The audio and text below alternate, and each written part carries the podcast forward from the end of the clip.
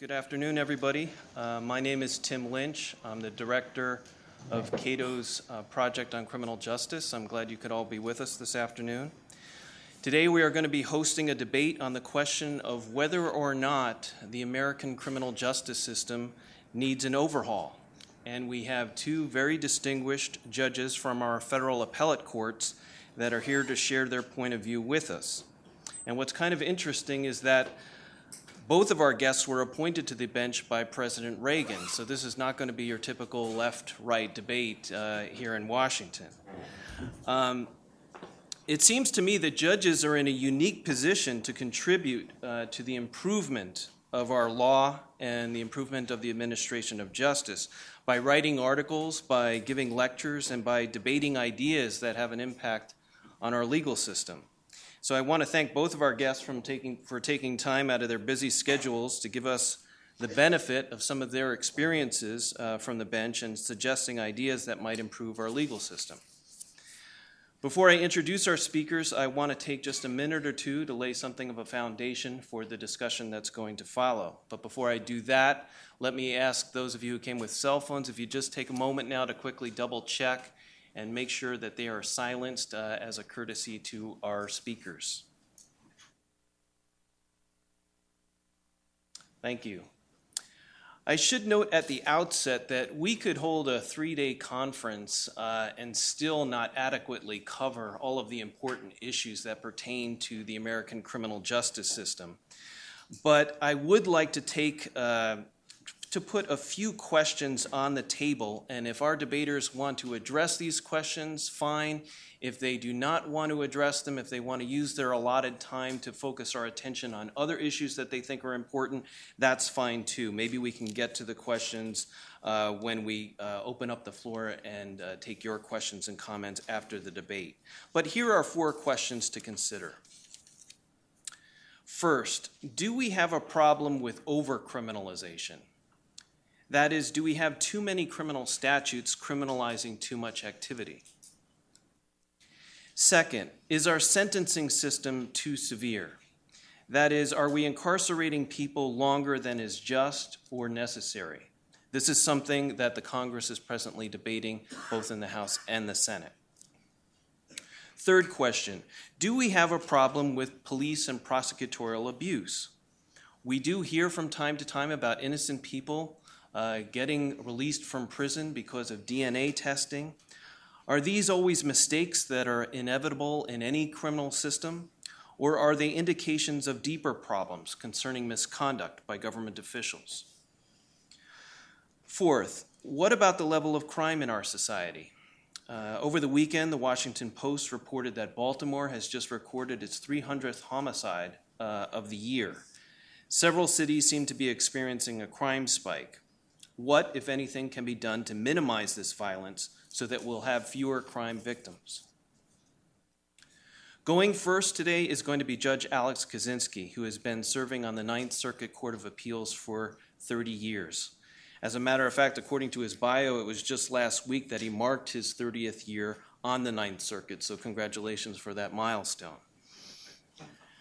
Judge Kozinski is known for many things uh, his magic tricks, his uh, strong Romanian accent, uh, his good humor, but mostly for his well reasoned and sharply worded opinions and, and articles. Over the summer, Judge Kozinski wrote a scathing critique of the criminal justice system for the Georgetown Law Journal in an article titled Criminal Law 2.0. And his arguments have caused quite a stir in legal circles. I can attest to this because over the past 10 or 12 weeks, when I've been talking with either uh, a public defender or a prosecutor, I start telling them about this interesting article that they should check out by Judge Kozinski, and they stop me and say, "Oh, we're aware of that article." So it is definitely uh, has been making the rounds. In fact, uh, George Will wrote a column on it uh, just last month. Uh, so would you please give a warm welcome to Judge Alex Kozinski?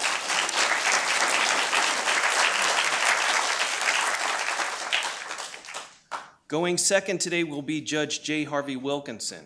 Judge Wilkinson has been serving on the Court of Appeals for the Fourth Circuit for more than 30 years. He has also been very much engaged in debating our legal system uh, especially some of the big cases that have been handed down by the Supreme Court over the years. Judge Wilkinson has been widely published in all of the major newspapers and has also written several books on the law. We just had a book for him, a book forum for him here at Cato uh, a few months ago. But his most relevant work to our event today is an article that he published last year in the Vanderbilt uh, Law Review titled In Defense of the American Criminal Justice System, where he responds to various critics and makes the point that our system has virtues that are not always acknowledged uh, as much as they should be. He's spoken here several times, and we're glad to have him back. Would you please welcome Judge Wilkinson?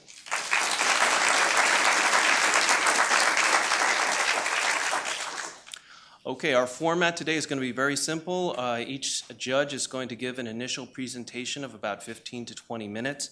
After that, we're going to have a very brief second round where each speaker will be given about five minutes to respond to what the other person has said. After that, we're going to open it up and take your questions and comments. And then we will adjourn for a reception upstairs. Judge Kozinski, the floor is yours. Does our criminal justice system need an overhaul?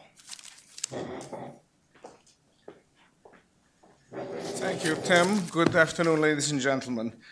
Um, I've been observing this process now for 30 more years, the same time as Jay, uh, and um, um, the conclusion I've come to is there's troubling signs on the horizon. We have had, uh, we've been doing the same thing. We've been doing criminal trials now for quite a long time uh, for basically hundreds of years, but uh, certainly the way we do them now for a couple of hundred years.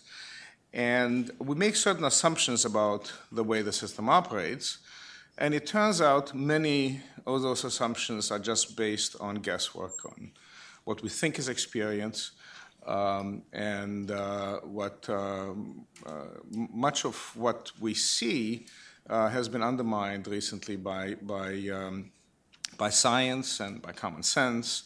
And um, there's troubling signs on the horizon. Let me start by pointing out uh, a fact that I, I, don't think a lot of people um, focus on, and that is that the United States is an outlier, is an outlier in the number of people it has in prison. If you look at the numbers abo- uh, above, the United States, with 319 million people, has um, over 2.2 million people behind bars.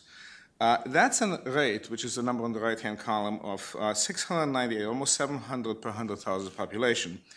Uh, compare that to other countries like China, which is the next country that has um, um, uh, a large prison population. They have uh, about four times the number of people we do, but they have much fewer people in prison. so their rate is something like 119 um, per 100,000. Uh, the only one that's anywhere close to ours is Russia. Uh, but then you get uh, India, Brazil, Mexico, United Kingdom, Canada. Um, take a look at uh, cut this particular way. Uh, China has 90% of the global population, 16% of the prison population. India, with 17% of the population of the world, has 4%. United States, with 5% of the population, has just about a quarter of the world's prison population. That means that here in the home of the brave and the land of the free resides one out of every, out of every four prisoners uh, in the world. One out of every four prisoners. Um, now, we must ask ourselves is our country that much more lawless than other neighboring countries? Are we more lawless than Canada um, uh, or Mexico? Uh, are we, um, do we get better policing? Are we safer than, let's say, Canada uh, or United Kingdom?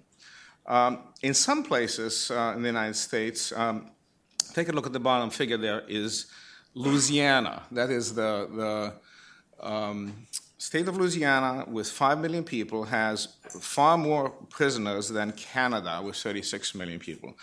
Uh, the rate there is a thousand per hundred thousand people, which means it's over a thousand per hundred thousand people. Is that more than one out of every hundred Louisianans is in prison? Um, I find that surprising and, and somewhat shocking. Now, the, in trying to figure out why this is the case, you can look, and one of the reasons is we impose much harsher sentences, much longer sentences for the same crime at a lot of other countries. And the question is, uh, is it justified? Is it justified in terms of the, the cost uh, to the human beings and to, the, to their families? Uh, to the fact that um, the longer people stay in prison, the less likely they are to be integrated back into society and frankly, just to the cost uh, to ourselves in terms of running these prisons. It's uh, $8, million, $8 billion for running the federal prisons, $80 billion a year uh, for running the state prisons. So um, this is just a warning sign. It's not, it doesn't, uh, it, but just put things in perspective uh, that there may be something wrong.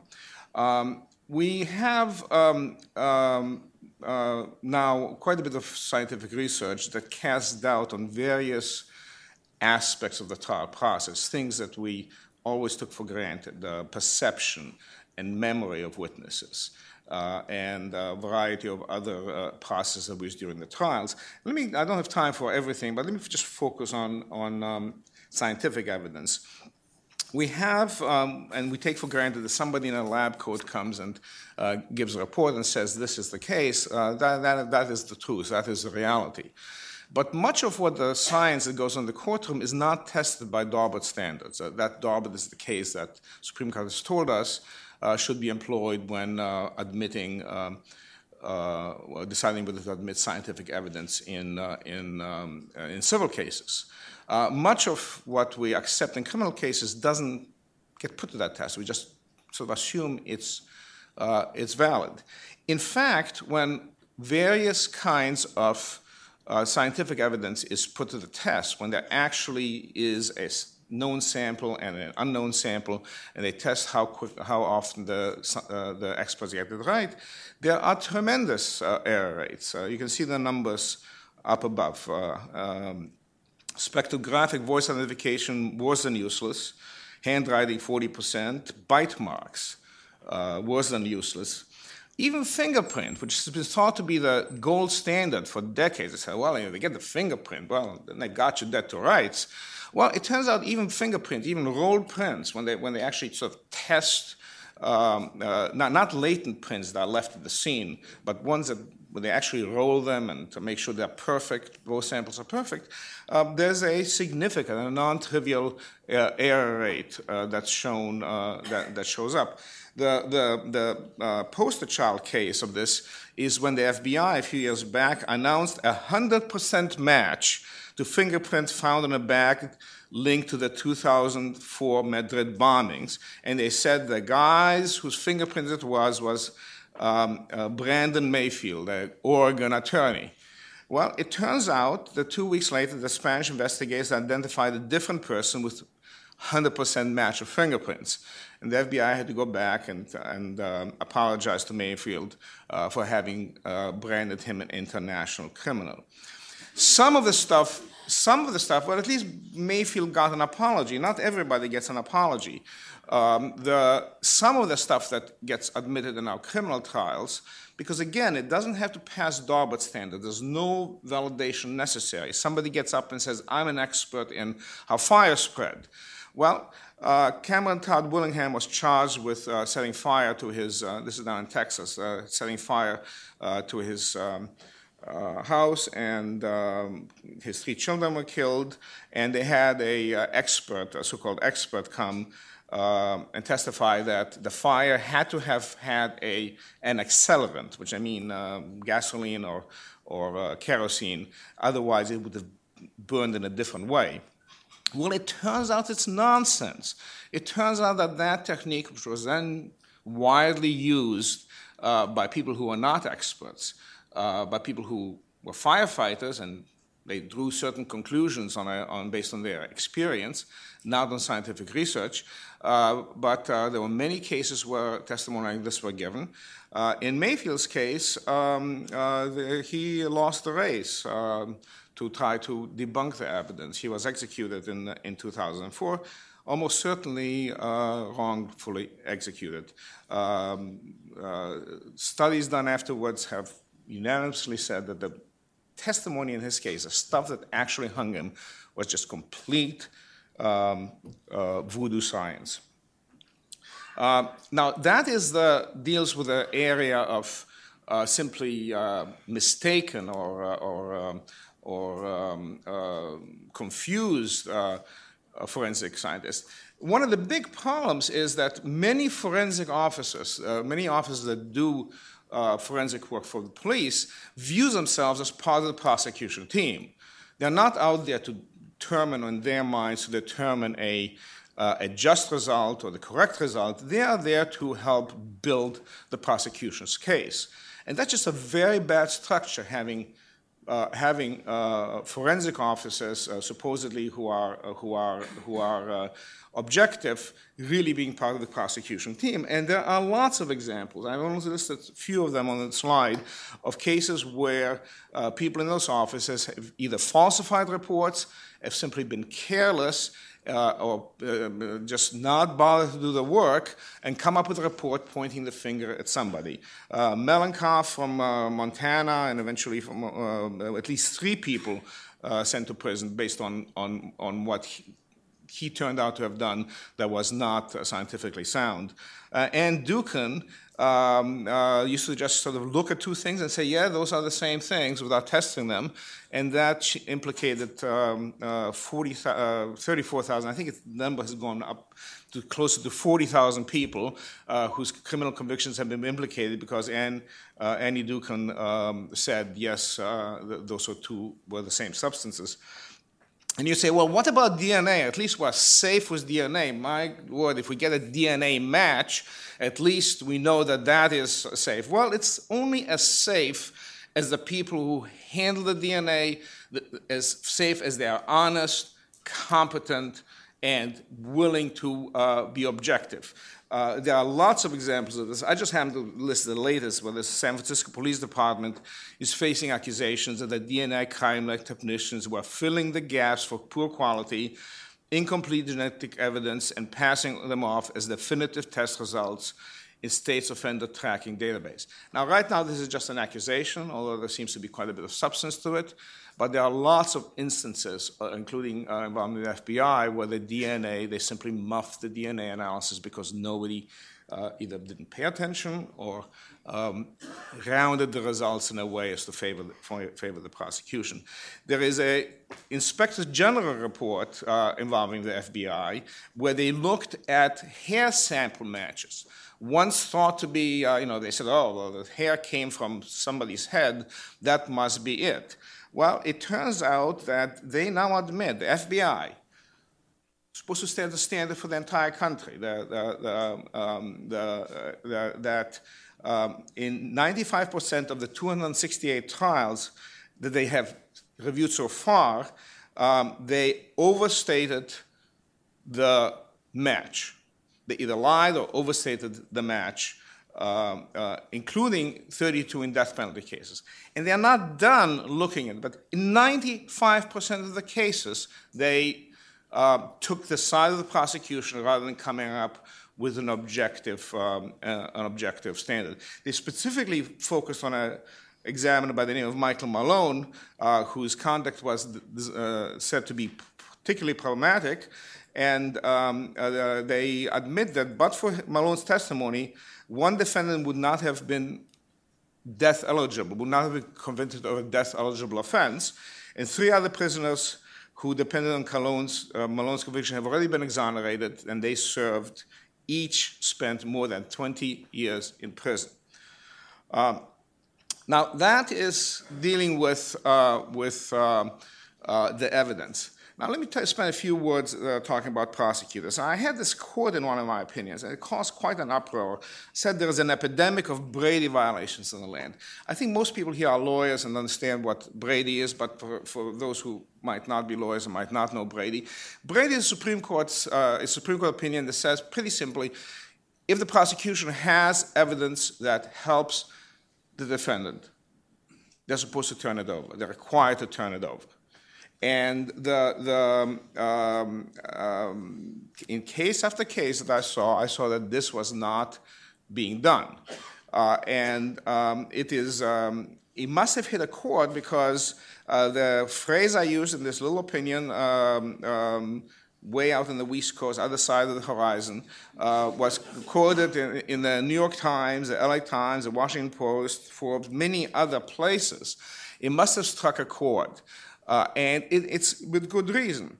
Now, I should say, and I'm going to repeat this again at the end, I am not accusing all prosecutors. I've known, I know many prosecutors who are terrifically uh, scrupulous uh, uh civil servants. They, they, they uh, uh, do their job honestly and fairly. They try to get a conviction only where there is proof, overwhelming proof of guilt, and they live up by ethical standards.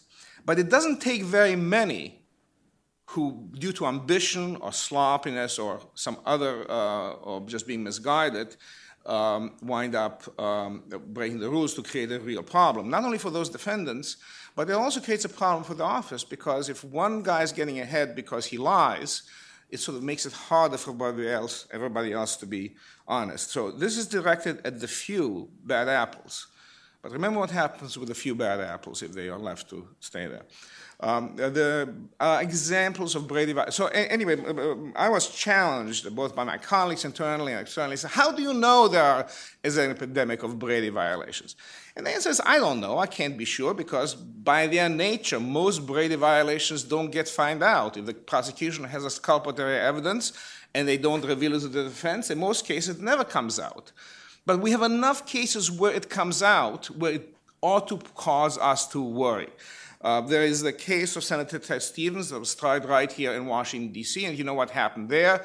The prosecution failed to provide, uh, provide um, exculpatory evidence, uh, and uh, he got convicted. He got convicted a week before the election, lost the election, the longest member, uh, uh, uh, serving member of the Senate, lost the election because the conviction came in a week before the election. Uh, eventually, uh, a uh, FBI agent blew the whistle, and the evidence, exculpatory evidence, was discovered, and um, the conviction was set aside. It's the the whole episode. Episode is detailed in um, Sidney Powell's *License to Lie*, excellent book with a superb foreword if you read nothing else, buy the book.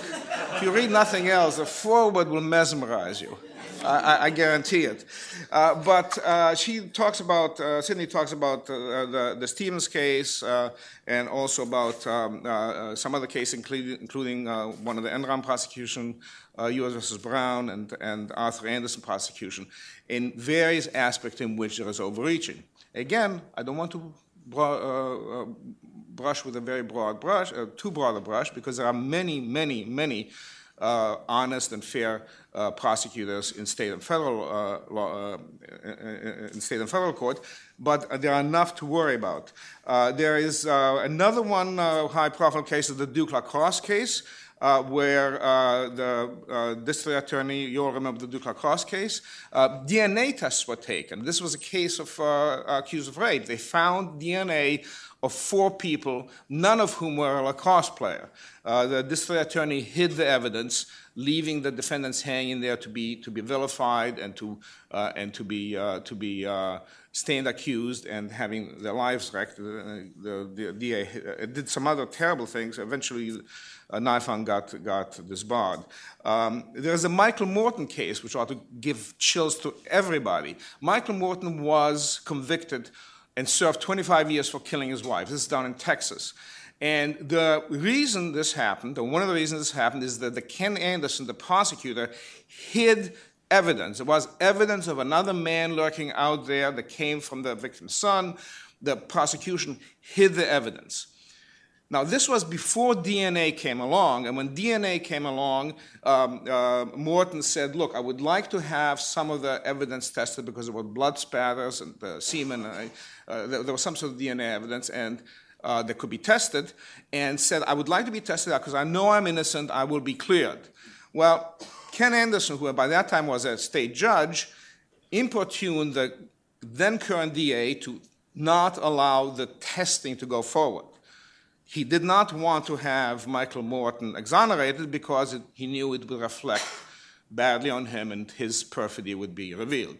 It took six years for the courts of Texas to finally get the evidence that exonerated uh, Michael Morton. And what happened at that point is they discovered that the DNA actually pointed to another man by the name of Norwood. Norwood was tried and convicted. The tragedy is that while Michael Morton is in prison, convicted of killing, falsely convicted of killing his wife, another murder happens in the neighborhood. And now Norton, Norwood has been charged with that crime. Case is pending. I don't want to say anything more about it because it's a pending prosecution. Let me just say there's now very strong suspicion that Norwood committed this other murder. And if the police and the prosecutor had not hidden the evidence and had not focused on Michael Morton to the exclusion of anybody else, it is entirely possible that woman would still be alive today. Uh, let's talk a little bit about the Scooter Libby, Libby case that happened right here. And it's another way in which prosecutors can overreach. Uh, uh, uh Scooter Libby got convicted based on information of a, of a phone call that happened four years earlier. There were disputes. The woman on the other end of the phone line was Judith Miller. She talked to the prosecutor and um, Patrick Fitzgerald, and somehow he persuaded her that that Scooter Libby has was the one who gave her the information about uh, about uh, Valerie uh, being with the CIA. Now, how do we know he did this? Because just this year, uh, just this year, um, Judith Miller published a memoir in which she goes back and rethinks the event and she raises a horrifying possibility, horrifying to herself. Read the book, uh, where she says, Was I manipulated? Was this really facts I remembered, or did the prosecutor put them in my mind?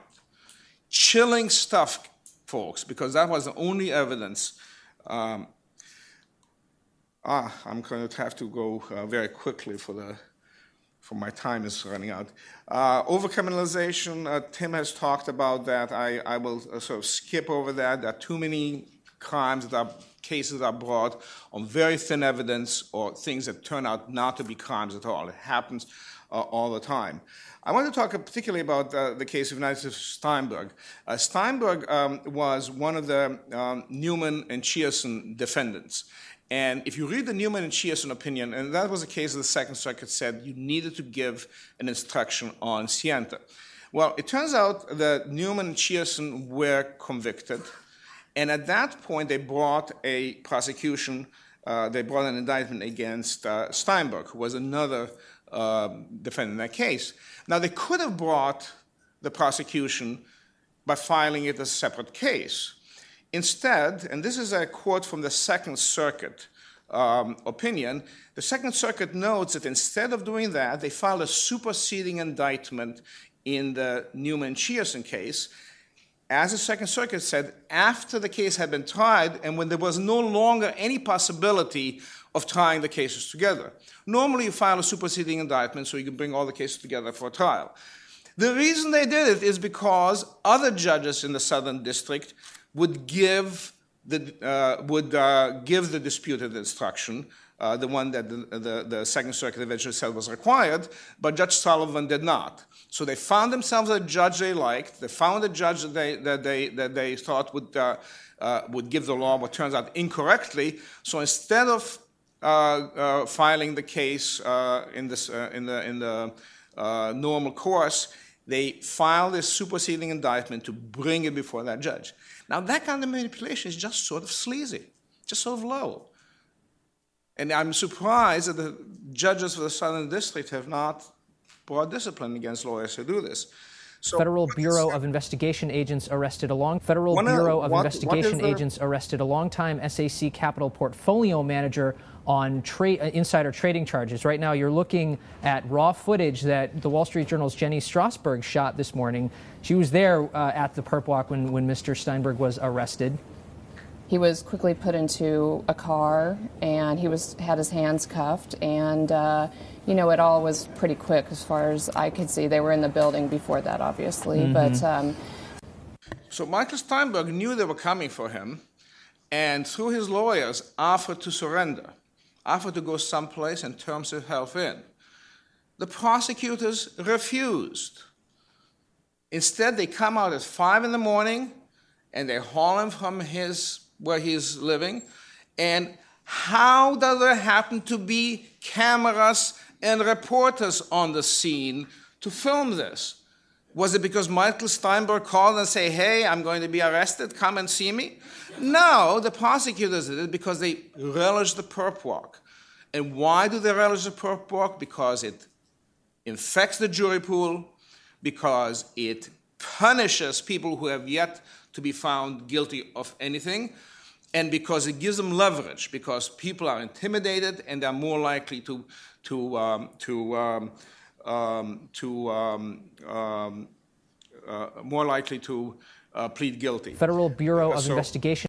um, other, they use other charges. They read the Fifth Circuit opinion in the United States versus Bowen, where you've got federal prosecutors blogging about their cases and making the defendants out to be dirt. Uh, look at um, the Duke case, where the prosecutor is holding forth, uh, holding press conferences before he's even uh, interviewed the uh, interviewed the the, um, uh, the defendant. Uh, I'm sorry, the victim rather. And what is the point of all of this? Well, this is the um, lawyer who is um, now in private practice, who was the prosecutor in the Steinberg case. And if you go online, even this morning, this is from this morning, you can see that she still proudly lists uh, having convicted Michael Steinberg on her resume. No doubt this was not considered when uh, her law firm uh, uh, hired her. Uh, it seems to me that she needs to do a an erratum there to show that uh, convicted Michael Steinberg of something that is not a crime.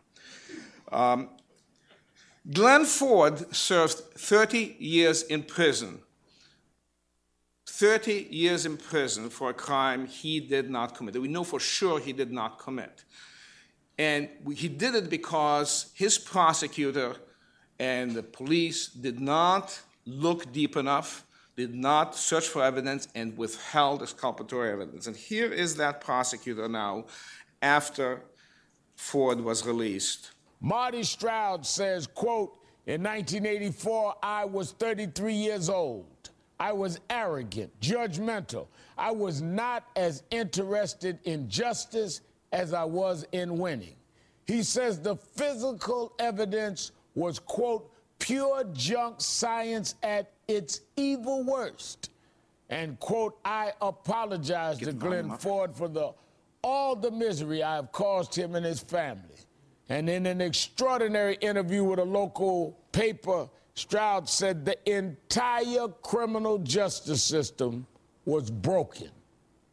People are out to win it, whatever the cost. They don't really care about the victim. They don't care about this or that. They care about their record. And back when I was in my early 30s, I was mm-hmm. caught up in that insanity.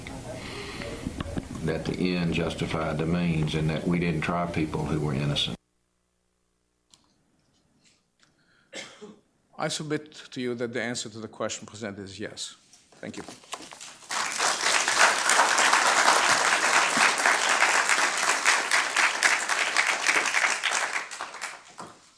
Judge Wilkinson.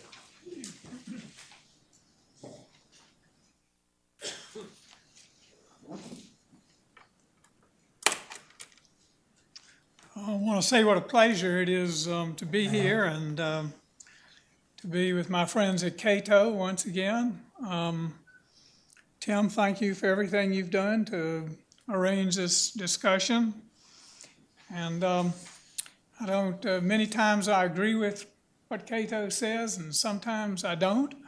But I'm invariably appreciative of the wonderful contribution that this institute makes to the national policy dialogue. Um, I want to thank um, my friend uh, Judge Kozinski for his presentation and for his stimulating article, which I read with the greatest interest. Um, it's a wonderful thing to have a jurist of his legal acumen and distinction on the federal bench, and I think he, um, his uh, commentary and questions um, are helpful to us all. I uh, came to the position and of speaking and writing in defense of the um, American criminal justice system because it occurred to me I might be the only one who was going to do so. And uh, I read with greatest interest academic studies um, and discussions from this quarter and that quarter. And um, there was a relentless assault on the criminal justice system, and, um, and nobody had anything much good to say about it. Um, Alex's uh, presentation was on the criminal justice system was very interesting, but I didn't notice that it was overflowing with compliments.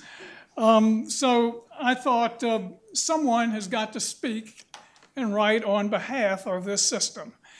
But don't get me wrong, I don't think for a minute, and I would never try to persuade you that this is a perfect system without its flaws. It's run by human beings and a, and a system that is human and, and dependent on human judgment is going to produce, unfortunately, some examples of behavior that no decent person would ever condone. Um, it's not perfect, but the question I kept coming back to um, is what do we replace it with? What would you do instead?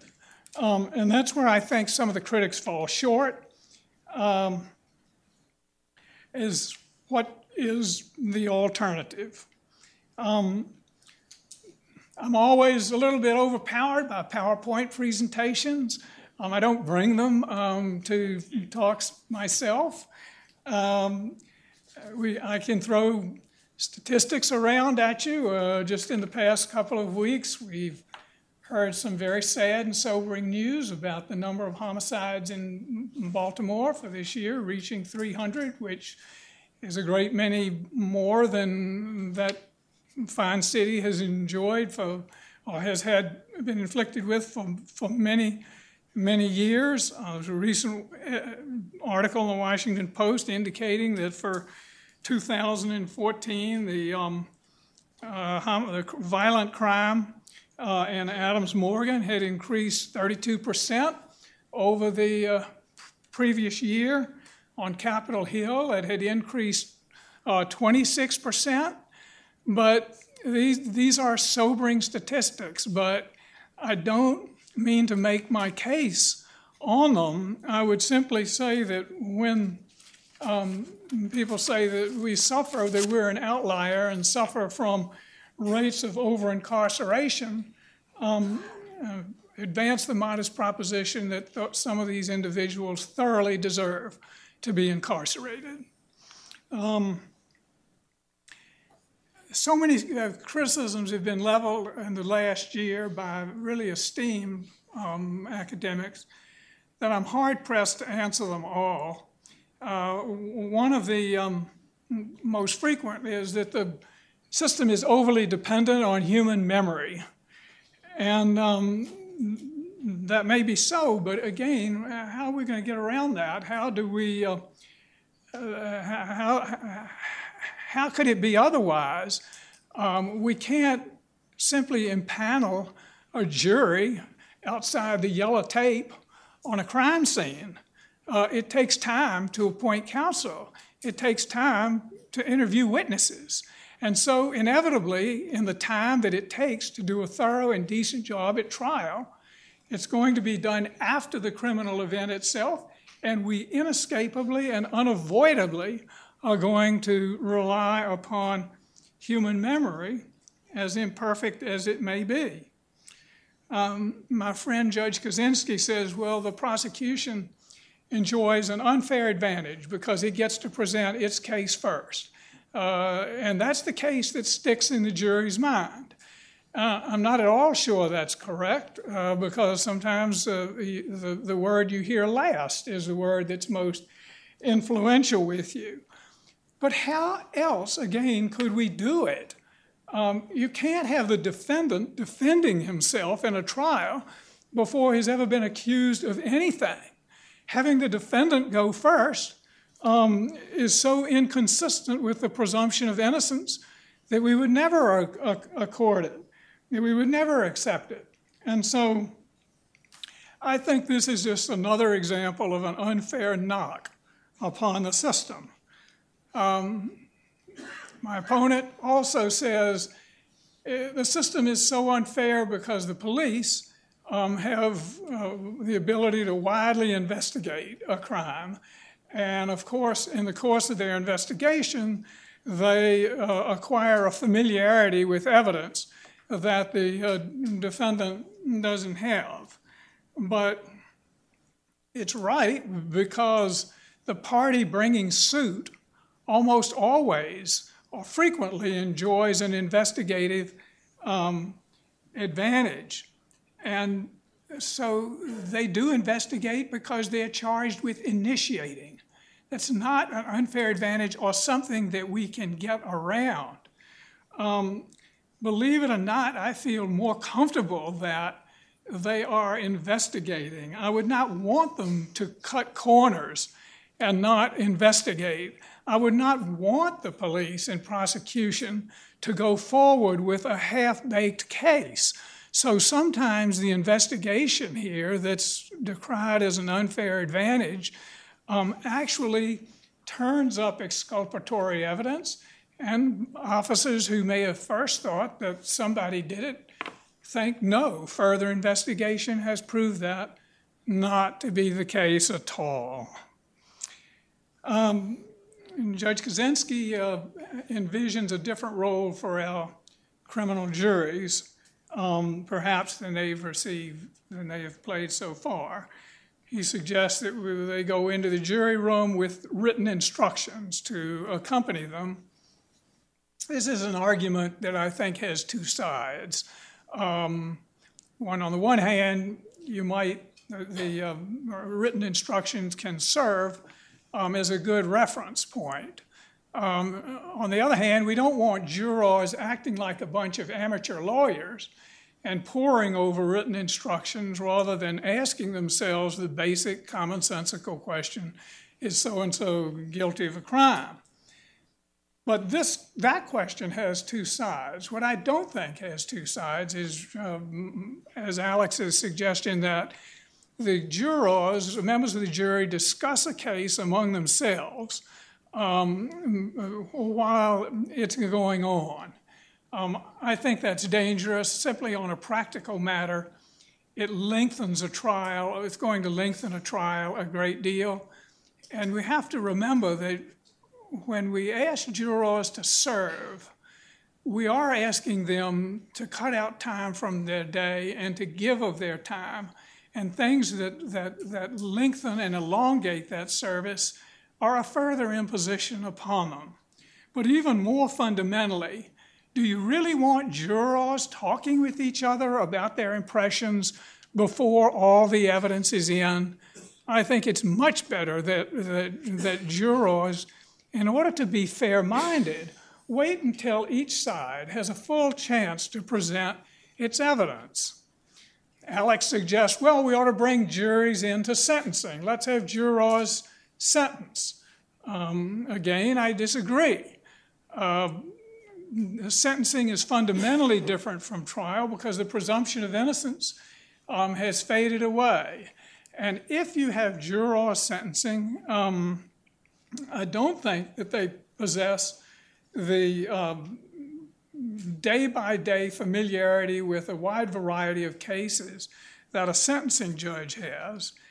And, it, and having jurors as sentencing is going to make it more and more like the trial itself. And um, in that situation, we're going to have more evidentiary objections, more assignments of error, more assignments of error on appeal. What is happening in cumulatively is we are trying to move closer and closer to a trial model on everything. We're saying grand juries are handmaidens of prosecutions. We ought to have grand juries become a more adversary um, proceeding. Let's not have the secrecy. Let's have juries get into the Sentencing Act on collateral attack. Let's have evidentiary hearings um, that uh, rehash, in many instances, trial evidence. And if we keep going this in this direction and make of all these different proceedings, grand juries, collateral attacks, sentencing, uh, events that more and more resemble the main event of a trial, we're going to have this system of ours collapsing of its own weight. Um, it's uh, there've been uh, so many accusations at the criminal justice system. You know how sometimes when somebody disagrees with you, they, they, they throw so many arguments uh, at you, and you really say, "Gosh, I don't know where to begin." Um, some of these things that are under fire these days are actually uh, um, defendant friendly um, practices, in my view, and we're pursuing a counterproductive path um, in, uh, in trying to, um, to do away with them. Um, take the question of uh, peremptory challenges. I think most of you are familiar with those, that it gives a, a criminal defendant and a prosecution a right to strike jury uh, jurors from the jury for, for practically any reason they want. And the case was made by Justice Thurgood Marshall a long time back that mm, peremptory challenges ought to be done away with, that they ought to be abolished. And that particular position has been taken up, I don't think by my friend here, but by um, other critics. Let's just do away with peremptory challenges to jurors altogether because there's too much of a chance that they're going to be uh, uh, used um, racially in order to disqualify African American jurors. And um, that has that has some validity to it. There's a case before the Supreme Court where the race of the juror was actually marked down by the prosecution, used as a basis for peremptory challenges, and uh, now, that seems the case is not before my court, but it seems to me that that kind of practice goes way beyond what we should be, uh, uh, be prepared to accept. But do we really want to abolish peremptory challenges um, altogether? In most jurisdictions, the defendant gets more of these peremptory challenges than the prosecution does. Um, and the defendant's exercise of the challenges, uh, uh, exercise of those challenges is rarely challenged.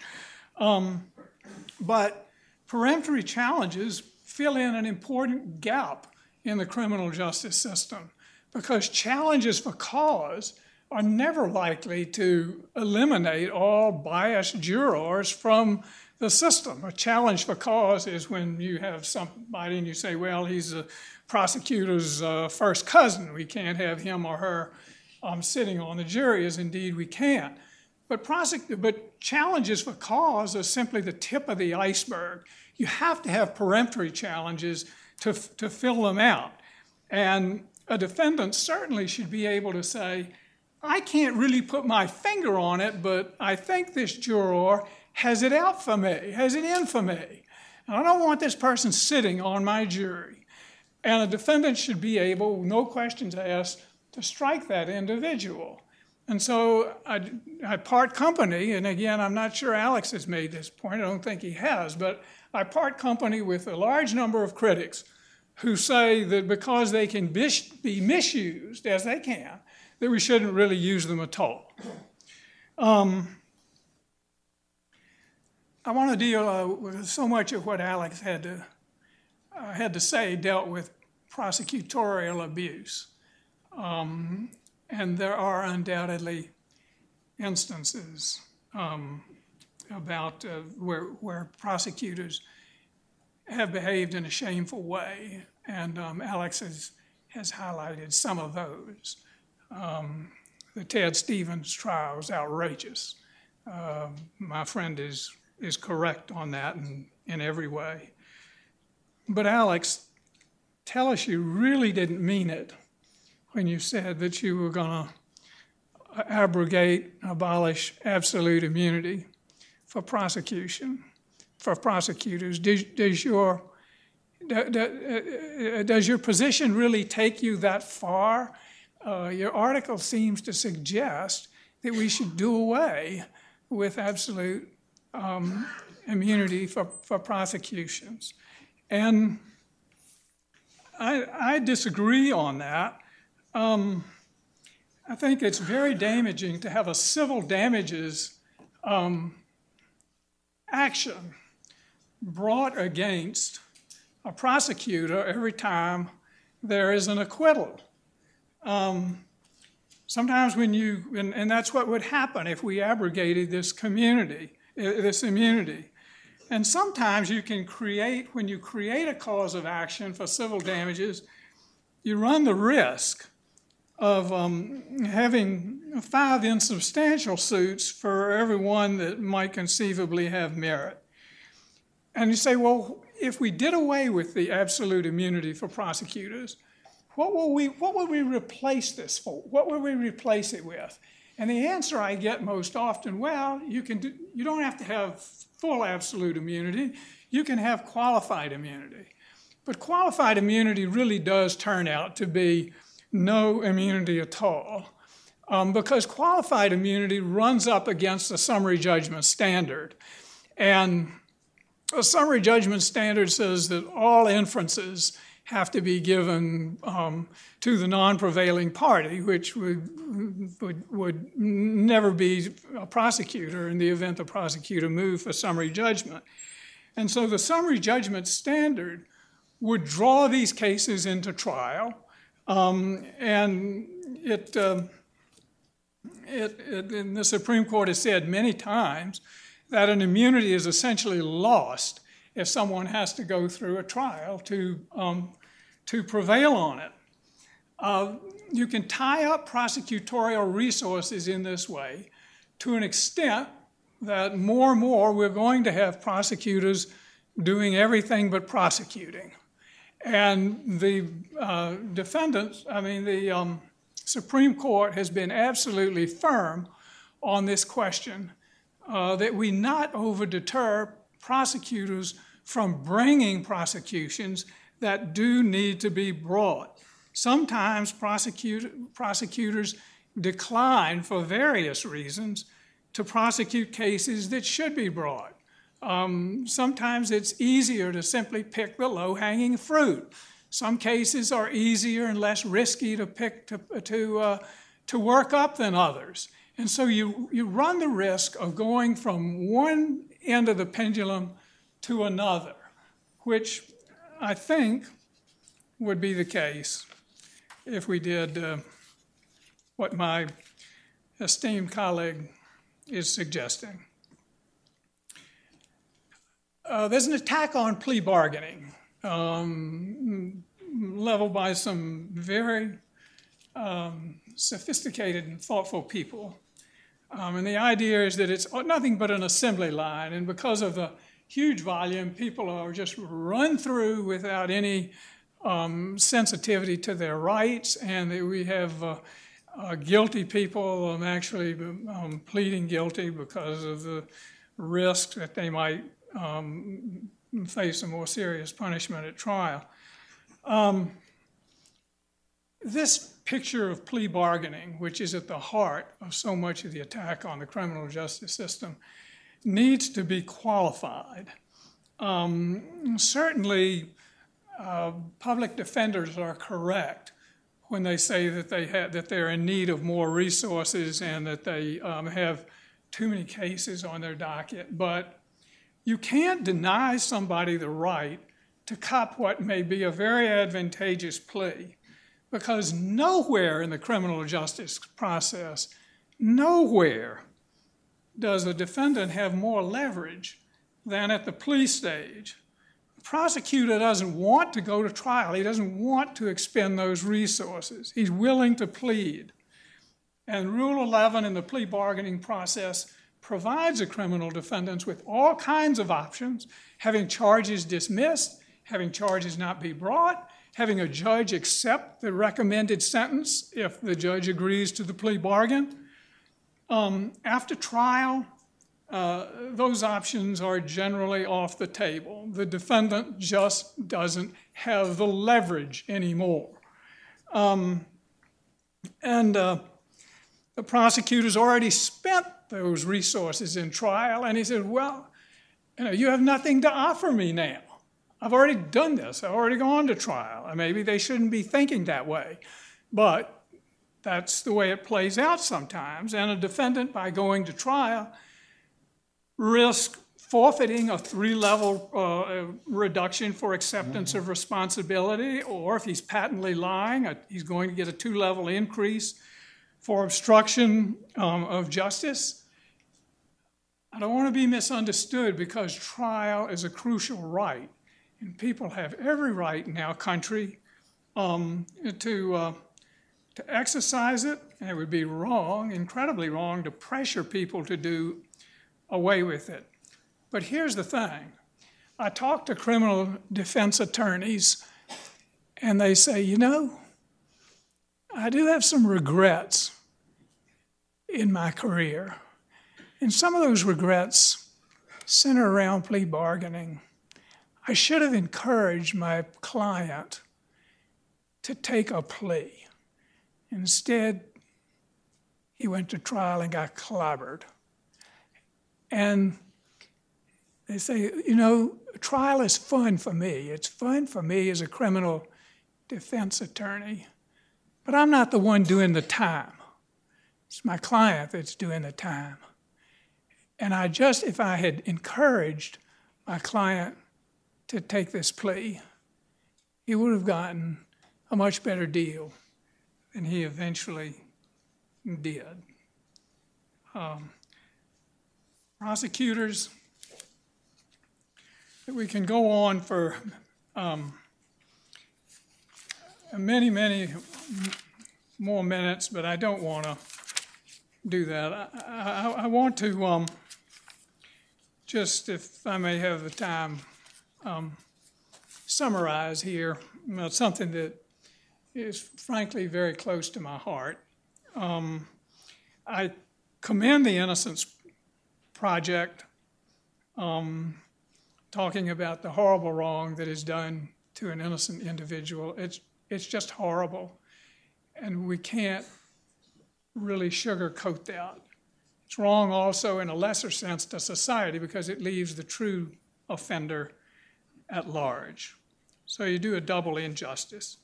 And I don't want you to get the idea. You, you might say, Judge Wilkinson, you are a real stick in the mud. That's what my wife and my friends tell me, so you wouldn't be alone. Join the crowd. Uh, said, Is there anything you're, you're for? Yeah, a lot. Uh, in terms of reform of the criminal justice system, I think suggestions of body cameras on police are a good idea. Uh, I think it's absolutely crucial that police and prosecutors who are conducting a, a lineup or a photo ID with they should not know who the suspect is. Because if they know who the suspect is, they're going to nudge and push the witness and direct them toward that individual. So we need to have blind photo IDs, which are much less, in my view, subject to manipulation. Um, the suggestion that we have um, open files uh, we should move in the direction of prosecutorial open files. And I think the idea of video uh, taping interrogations is something that should be discussed as well. I don't think these are constitutional values, but they're the kind of values that ought to be brought up in, um, uh, in the states and discussed among individual trial judges. And uh, they're the kind of things that may lead to some useful reforms once they see once we see how they work out in um, in different jurisdictions. So I don't want to constitutionalize them that introduces too much rigidity in the system, but I do want there to be dialogue about these things and there to be experimentation. And there's one last little thing, and this won't take take me long. Um, I think it is sad today that the criminal justice system has become a scapegoat for all the different ways in which we have failed our disadvantaged communities. We have failed to pro- uh, uh, provide opportunity, educational opportunities, opportunities in jobs and occupations and school, opportunities for a decent chance in life. And so many, so much of what we find to criticize in our criminal justice system is simply a reflection of this larger difficulty in not providing our disadvantaged communities what they're due. Without the criminal justice system, though, it would make a bad situation even worse. Um, we would have not have we, would not have safe streets without a police presence. Drug lords and gang leaders would rule the inner city more than we already do.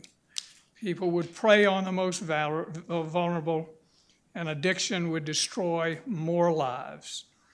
Um, the, uh, after 9 11, people flocked to the criminal justice as a far better alternative than military tribunals. And when I talk to people who have been come back here from abroad, they tend to respect the American criminal justice system more than any other with which they have been acquainted. So I urge you uh, not to move from one extreme to the other, but let's recover this sense of balance as we view our criminal justice system. What I'm asking you to do is please give American institutions, and this one in particular, a fair trial. Thank you.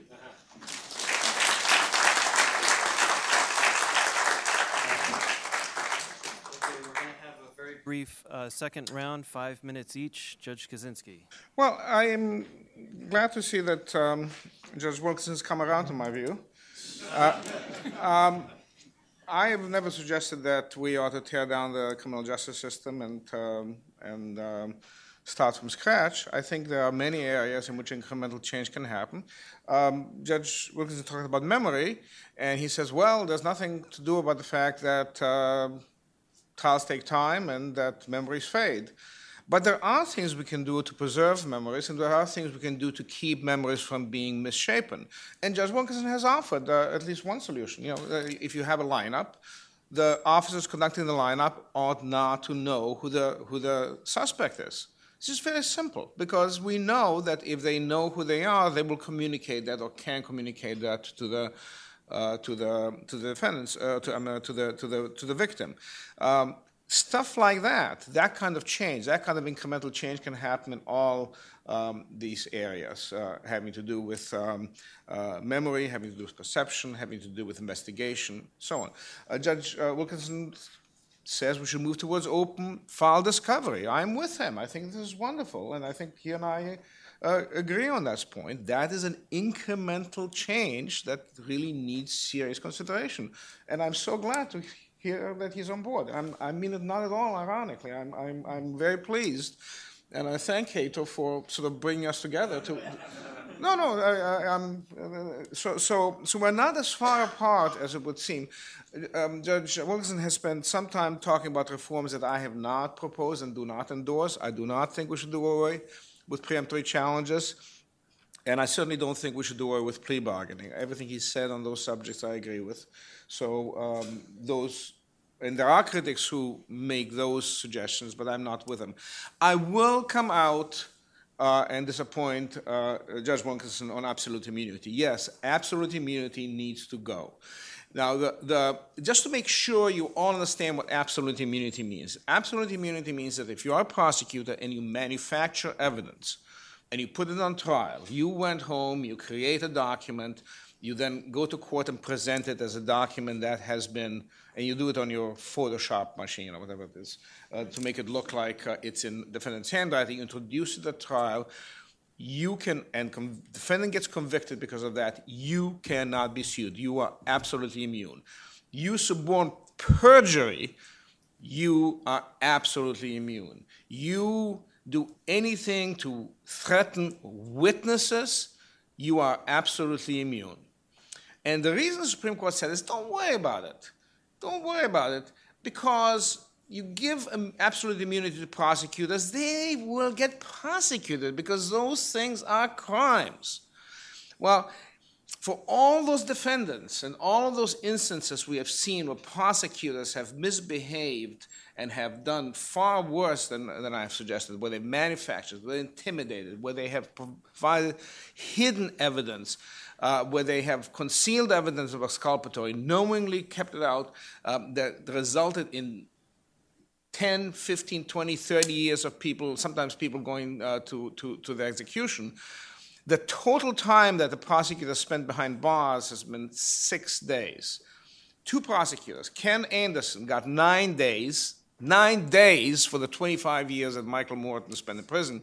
He served four or five of them, five of them. And there's one more prosecutor whose name I don't remember who served one day. It doesn't happen. Prosecutors don't prosecute other prosecutors. It doesn't happen. So that's a, I just don't think it's a possibility.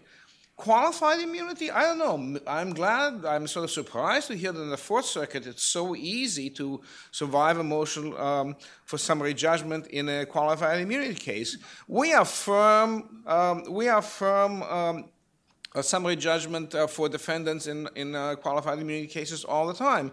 And what's more, and as Judge Wilkinson knows, if you file if you seek qualified immunity and you seek summary judgment on it and don't get it, you get an immediate appeal. Nobody else in the federal system gets an immediate appeal. But if you are a uh, somebody subject to qualified immunity, like a policeman or a, or another officer, you get an immediate appeal. So it's not like you have to wait to the end of trial to see whether or not that is. Uh, so I think qualified immunity is perfectly fine, and I think that uh, if uh, prosecutors thought that being actually held personally liable, even if it's paid for by their employer, but if they get personal liability, then maybe they wouldn't worry so much about coming up with prosecutions where the only purpose is to put it on their resume so they can go shop for a fat job afterwards. Thank you.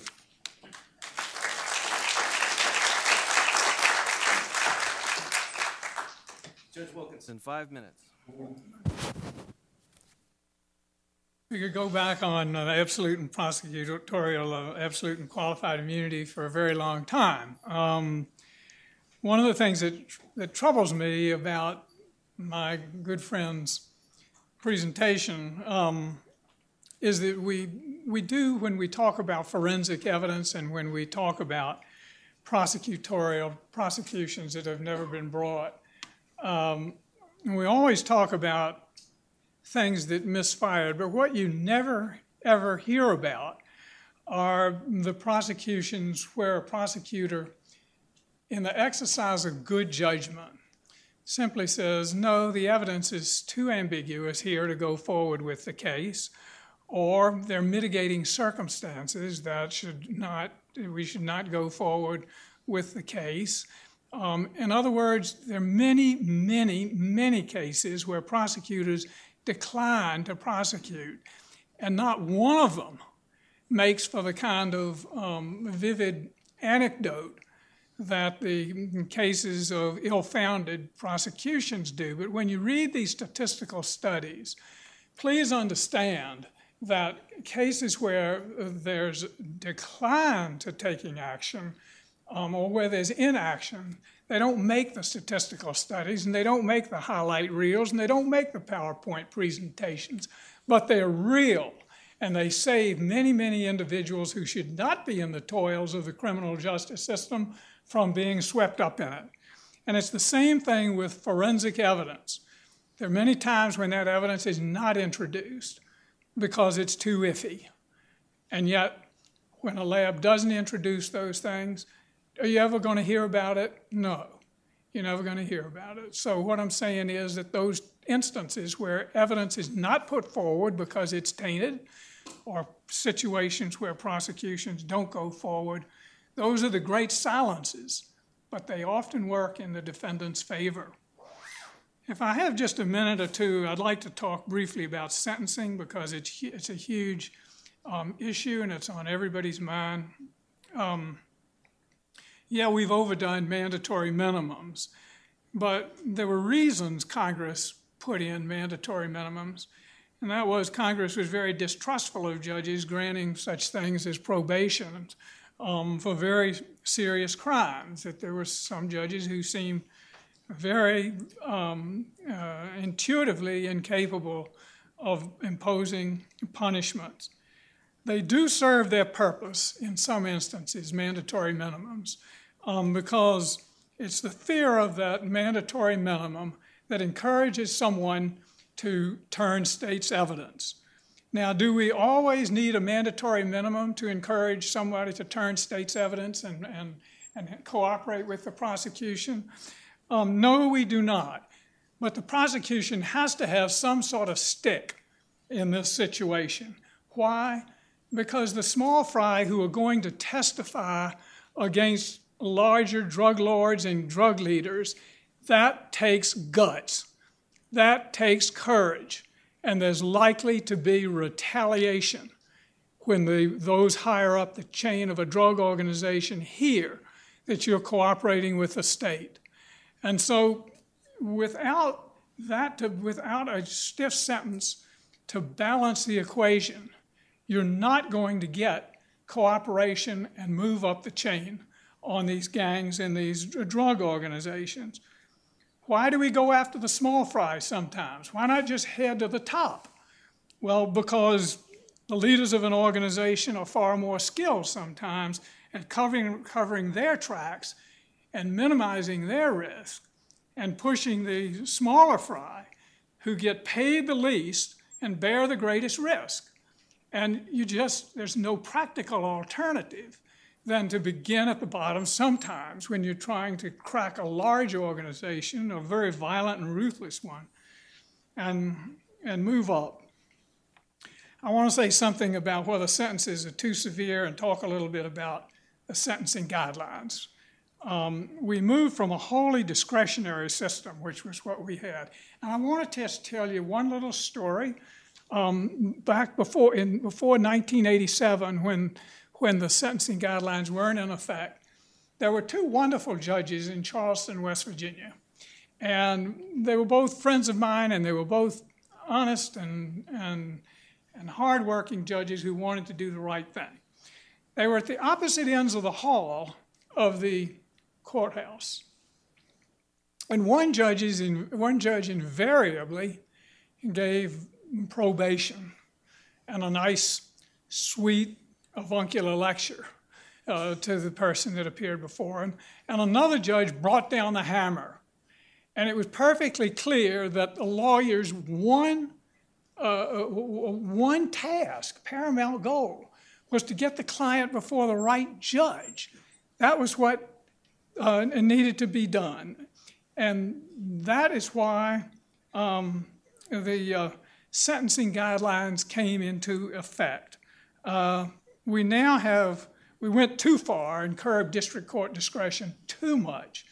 But what we now have with uh, the decision of Gall v. United States is a system which calls for guided discretion, which eliminates the wild inconsistencies of the pre guidelines era, um, and at the same time gives district judges the ability to take the human individual before them into account. So, this is a, a, uh, an example of where the criminal justice system, after swinging from one extreme to another, the pendulum, God bless the pendulum that finally arrives in the right place and strikes the right balance. And this is what happened here. And maybe Alex, maybe Alex and I can, can close on a truly harmonious note. Maybe you agree with me here, Alex. Oh, you're not nodding. Well, it depends on what the here is. Uh, we still have mandatory minimums. If we do away with those, maybe we're pretty close. No, I'm not for doing away with all them. I, I guess the answer is no. Okay.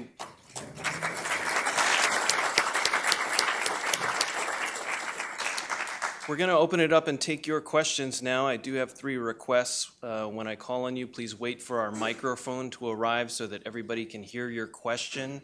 Please identify yourself and any affiliation that you might have, and keep your questions brief so that we can get to as many people as possible. Yes, the gentleman in the back.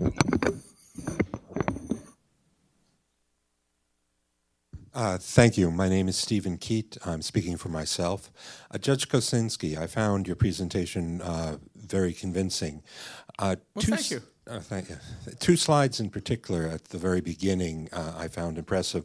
The one on prison population and the number of people in the world, the great number here in the United States as a percentage of the world. But I was wondering, two countries in particular, Iran and China, only China was on the slide, they have a tendency to go and to execute people uh, fairly quickly.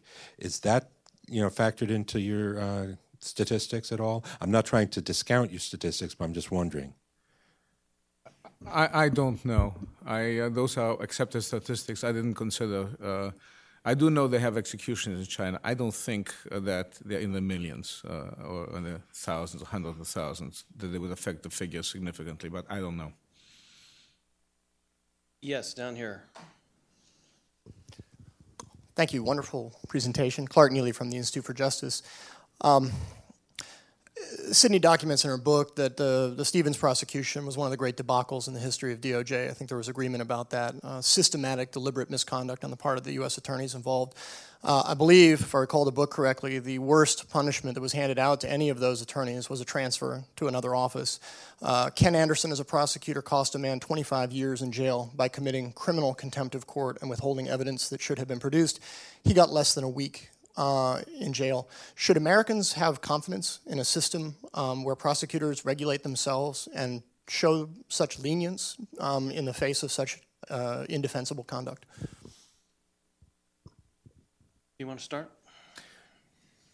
I, I am not trying to create contempt for our criminal justice system. I do agree with much of what Judge Wilkinson says. It's a it's a good system. It's a system that is made up largely of people who who uh, try to do a good job and try to do it fairly and and uh, scrupulously. Uh, what I've pointed to is the fact that there are enough glitches, enough problems with the system that we as a society ought to be worried. So I don't, when you say lack confidence, have confidence, I think we should have confidence in our system, but I don't think it's inconsistent to have confidence and have doubt trust but verify. And I think when we see that our system, in which we do have confidence, in which we have a long track record, has problems with it, uh, has issues raised that that that that that, that challenge that confidence. Uh, I think what we do is not develop contempt for the system, but what we want to do is find solutions, make changes, be flexible enough to to, to, to take the criticisms into account and make the system better. Yeah, I, I should um, warn you, I have a, a hearing impairment, and um, the harder your questions get, the worse my hearing becomes. I, um, I, I was only making the point about you know, hoping I could bring Alex along, but I seem not, I seem not to have succeeded. Um, Keep working at this. that um, we shouldn't abrogate absolute immunity for prosecutors uh, because what we're talking about here is a private civil action for damages uh, with probably very few restraints on it, and um, those will very quickly uh, multiply and um, tie down resources to a great extent. Now, Alex makes the point in rebuttal that, well, but the um, prosecutors aren't going to prosecute prosecutors. But that seems to me to fall short uh, because it doesn't answer the question of why a private civil action for damages against a prosecutor is the remedy we want to choose. There are many other options on the table, and one of those um, options would lie within the um, Department of Justice, and you can have some sort of a, uh, in, in integrity unit within the Department of Justice. Is that infallible? No, but um, there are sanctions sort of short of prosecution. That's one idea. Another thing is that the prosec- uh, prosecutors uh, who brought the Ted Stevens case, uh, which is just one of several examples of where they way overreached. Um, there, are sanctions such as they should lose their jobs. Um, that that uh, is quite a blot on your resume if you are kicked out of your job by um, superiors or or others within the Department of Justice. All I'm saying is there are a range of remedies that Congress considers every time it, it enacts a law, and they don't always have to uh, be a private civil action for damages. That action will be abused, and it will be used every time there's an acquittal, whether the prosecutor proceeded in good faith or whether he didn't. Okay. Well, what you see is actual promotions of prosecutors, uh, not not sanctions. Uh, remember, what we're talking about here is constitutional violations. We're not talking about making an error. We're talking about some prosecutor doing something that is known to be contrary constitution, like failing, uh, concealing evidence.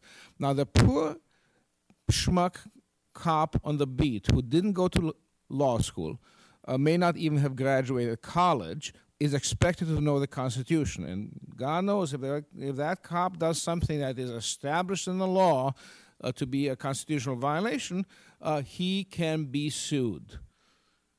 Now, why should the prosecutor who went to law school, presumably, and uh, presumably knows uh, knows the criminal law much better, why should that prosecutor get better protection than, than, than the cop on the beat? I don't get it. It's only elitism. It is because prosecutors are like judges. And prosecutors sometimes wear judges, and they're just like us, and we're out to protect ourselves. There's judicial immunity too. If a judge does that kind of thing, uh, something that's truly patently unconstitutional, qualified immunity. Why? Because judges write their opinions. What do you expect? Okay, yes, sir. The blue shirt.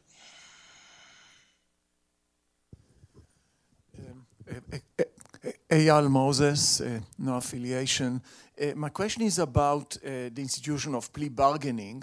Both of you said that you don't think it should be done away with, but now I don't know the statistics of how many of the people in prison are there as the result of a plea bargain, but I, I know that it's a pretty large percentage.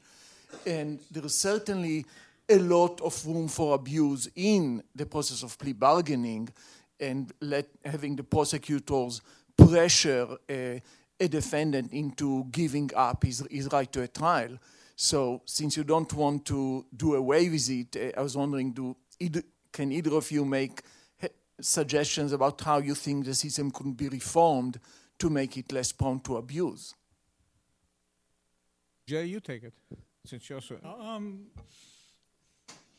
well, I start with the um, supposition that everybody should be able to waive um, a constitutional right. And we allow people to waive their right to a jury trial, and that's just a fundamental right of choice within our system. So I think the person should have a right to strike a, a deal that's advantageous um, to him or her. Now, there's some things that can be done, and one of those is to try to provide public defenders' offices with adequate resources so that they don't have too many clients to pay individual attention to each one. Prosecutors complain of the same thing. They say, we simply can't give uh, people the punishment they deserve because we don't have the prosecutorial resources and we have to bargain way down um, uh, beyond what we think is, is, is necessary for um, public, uh, public protection. Now, the question is uh, does plea bargaining uh, induce someone? Is there some sort of unfair pressure on somebody to plea bargain? And here I can only say that yes, there is pressure but uh, more often than not, that pressure is exerted by the fact that the state's evidence against an individual is very, very strong. And we see the, um, uh, the same thing in contract negotiations. that one side may be pressured in a civil contract by the fact that another side may be holding um, all the cards. And we see this, you know, in a criminal trial too. Maybe somebody doesn't want to take the stand, but the state puts on um, a, a, a strong case, and then the criminal defendant says, "Wow, I better get on the stand um, and uh, uh, respond to what the state has put on." Now, is that is that pressure to take the stand? Is yes. Is it a violation of the Fifth Amendment? I don't think so, because I think it's a right to, that, that someone has a right to take the stand or not. And the fact that the, that, that the, the fact that the state has assembled a strong case may put pressure on you to plea bargain, but that's not. That's what's present in a great, great many cases, and it's not an illegitimate pressure. What, um, what I do think your, your question points toward is if we can possibly provide more resources so that a public defender has uh, in not so many cases to deal with, that might help. Okay. I, I, I have I to want to move on to a different. Uh, but I think this is important. Okay. There are two things that need to be done for plea bargaining. A lot of times, prosecutors insist on bargaining before they provide any exculpatory evidence. I would first of all require that no bargaining be allowed until the prosecutor comes up with all the evidence, all the Brady materials, so the defendant will not be bamboozled, will not give away rights uh, when in fact uh, the prosecutor has exculpatory evidence. And the second thing is, oftentimes defendants get charged with a, something that may not be a crime and uh, they have no way of testing it because district judges, at least in the federal system, will not dismiss indictments for insufficiency. Now, my law clerk, uh, James Burnham, has written a piece in the Green Bag, which I recommend to everybody here, suggesting that in federal court and presumably in state court as well, that district judges take close look at indictments for sufficiency and that be appealable so that a defendant can know whether in fact he's facing a crime. So I think I would make those two requ- I would make those two changes, and at that point, the defendant can know, in fact, what he's being charged with is in fact a crime, and second of all, that he has all the exculpatory evidence. Okay, I think I see Paul Larkin in the back. Paul Larkin, Heritage Foundation. Wait for the microphone, Paul. Paul Larkin from the Heritage Foundation. I want to ask Judge Wilkinson a question because I think that a lot of the arguments you're making go to blue collar crimes, where there is clearly a question uh, that the defendant may or may not be the one who committed it, but there's no question a crime occurred. In the white collar area, there probably is no doubt that the, uh, everybody agrees what happened, but it may not be a crime. The, the rules that you're talking about may work very differently in the two systems. Because if you're talking about the reasonable doubt standard helping the defendant, it doesn't help him if the question is whether what everybody admits happened is a crime. No judge decides whether this is a crime by beyond a reasonable doubt. They decide whether this is or is not a crime based on a more likely than not standard, what seems more persuasive to them. And when you have crimes defined by regulations issued by administrative agencies, you hardly have uh, judgments that reflect deep seated popular norms and communal judgments of desert and retribution. That's what you wrote in your article. Uh, anytime you're talking about the white collar area, I think you have to look at this problem very differently, and I, I don't think your arguments always work in that area. Yeah, I mean, I think you raise a, a very interesting point. Um, I really do. Uh, they are um, they're different. Um, they're different species, to be sure. And um, the one of the main one of the main differences, of course, is that the uh, um, what you referred to as blue collar crime. The vast majority of defendants are um, uh, are indigent, and they're going to be represented um, by appointed counsel or by public defender organizations. When you get to a white collar criminal situation, you you have a different scheme of, um, of representation, which is that you're dealing in the main very often with retained counsel, um, whom the, the criminal defendant has, um, has chosen. Now, the problem with the uh, uh, blue collar crime was that a, a, public defender may have too many cases. Um, the problem with the white collar crime area, uh, it, it, just because the the lawyers have been retained and had chosen, that doesn't necessarily eliminate the resource disparity.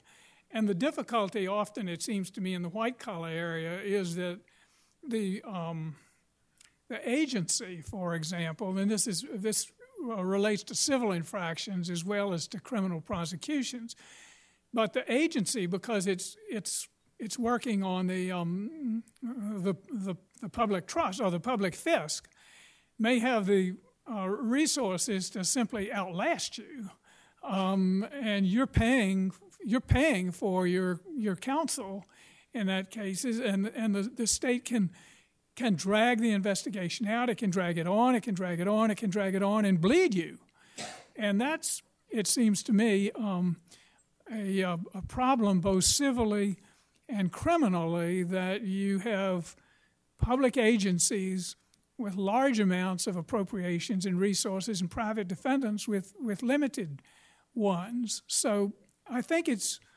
um, it's really a different paradigm, and I think it's something that uh, that that r- really needs to be addressed because there is a good amount of agency abuse. I've seen so many cases where they've kept people on the string for years and years and years. And um, it, it, I'm glad you raised that question, sir, because it's, it, it does indicate that not all of these situations are the same. Yes, sir. No, no, down here, first row.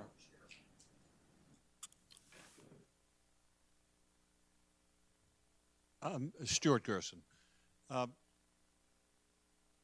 I'd like you to comment on the, on the question of over-criminalization, uh, both at the blue-collar level, where oftentimes plea bargaining is uh, fueled by multiple charges, uh, very lengthy uh, indictments that oftentimes have mandatory minimums or would subject a, uh, a, a convicted defendant to uh, substantial sentences under the under the guidelines. And on the white collar side, Paul mentioned the myriad of, of regulations that uh, have uh, criminal overtones, but uh, more and more in the environmental crimes area and the healthcare area, we're seeing uh, Congress pass laws or attempts made by prosecutors to charge crimes where mens rea is either not required or is virtually absent.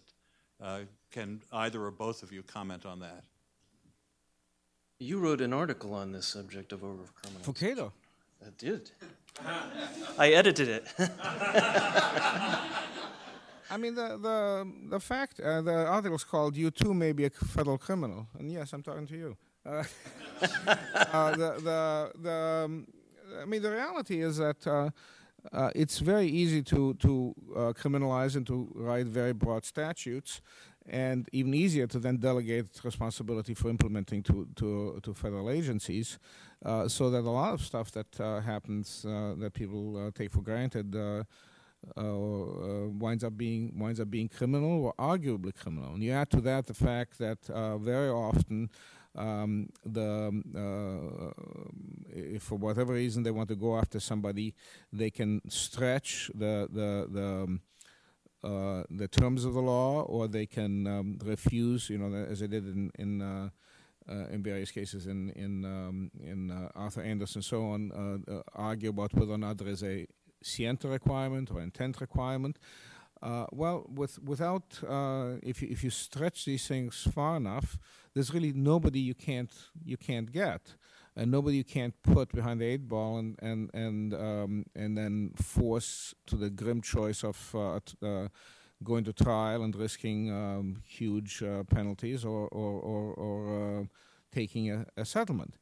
And lest you be too worried that, oh, the rich uh, do much better than the poor because the poor get public defenders and the rich get their own lawyers, they're taking care of that problem now because now the federal government is going in and seizing pre-trial uh, the money you were going to use to hire a lawyer. Uh, so, so um, they, they, not only want you uh, um, uh, fighting uh, um, a crime where, where uh, the risks are huge to you, uh, where the terms are ill defined, where they refuse to um, uh, an instruction uh, to, they, they, take the position that you don't get an instruction as scienter, but they want to do it without a lawyer. Or you want to, they want to do it with a lawyer who's willing to do it for nothing. Um, this is the kind of uh, abuse I think, uh, and this is the kind of stuff that worries me. I, am a little surprised that my uh, friend uh, Jay Wilkinson is, is, is, so complacent about it. Me, it gives me the willies. You want to comment on um, It's a the word overcriminalization is one of those. It's it's thrown, thrown around. It's it's a very very broad kind of phenomenon. Um, I think part of some part of it has been brought about by the fact that we have different species of crime, such as cybercrime, and we have the uh, internet, um, which has made possible all kinds of different crimes um, and made more serious different crimes that probably didn't exist or didn't exist as a federal question um, beforehand. So I think when you're looking at at uh, the proliferation in in in criminal laws, you have to, uh, you, you can't divorce it from some of the underlying changes in society that are um, taking place. Um, criminal organizations, for example, are becoming more sophisticated, and many of their operations um, cross state lines, um, and they do, and so that's an invitation for the uh, federal government to criminalize those things if they if they cross state lines. So part of it is a, a response to electronic crimes. Part of it is a response to interstate crimes. Uh, that's that's part of it. Another part of it is that legislators do like to take credit um, for enacting um, crimes, uh, and that seems to me to be um, a lively political question, they feel they would answer that we're this is horrible behavior. We're responding to the um, wishes of our constituents. People don't feel safe. Well, that may or may not be true. And the point is, I think that what you raise is a is a good question, but I think it's more of a question um, for uh, a legislative hearing um, and the political system to work itself out. Uh, as to whether prosecutors stack crimes and stack charges, yes, to some extent they do, but can can we can we really uh, fault a prosecutor from enforcing um, laws that are on the books? And a lot of times they bring multiple charges because they don't know which ones um, the jury is going, the uh, judge is going to dismiss and they don't know which ones a jury's going to acquit on. And so it's a matter of, of, of, of hedging bets.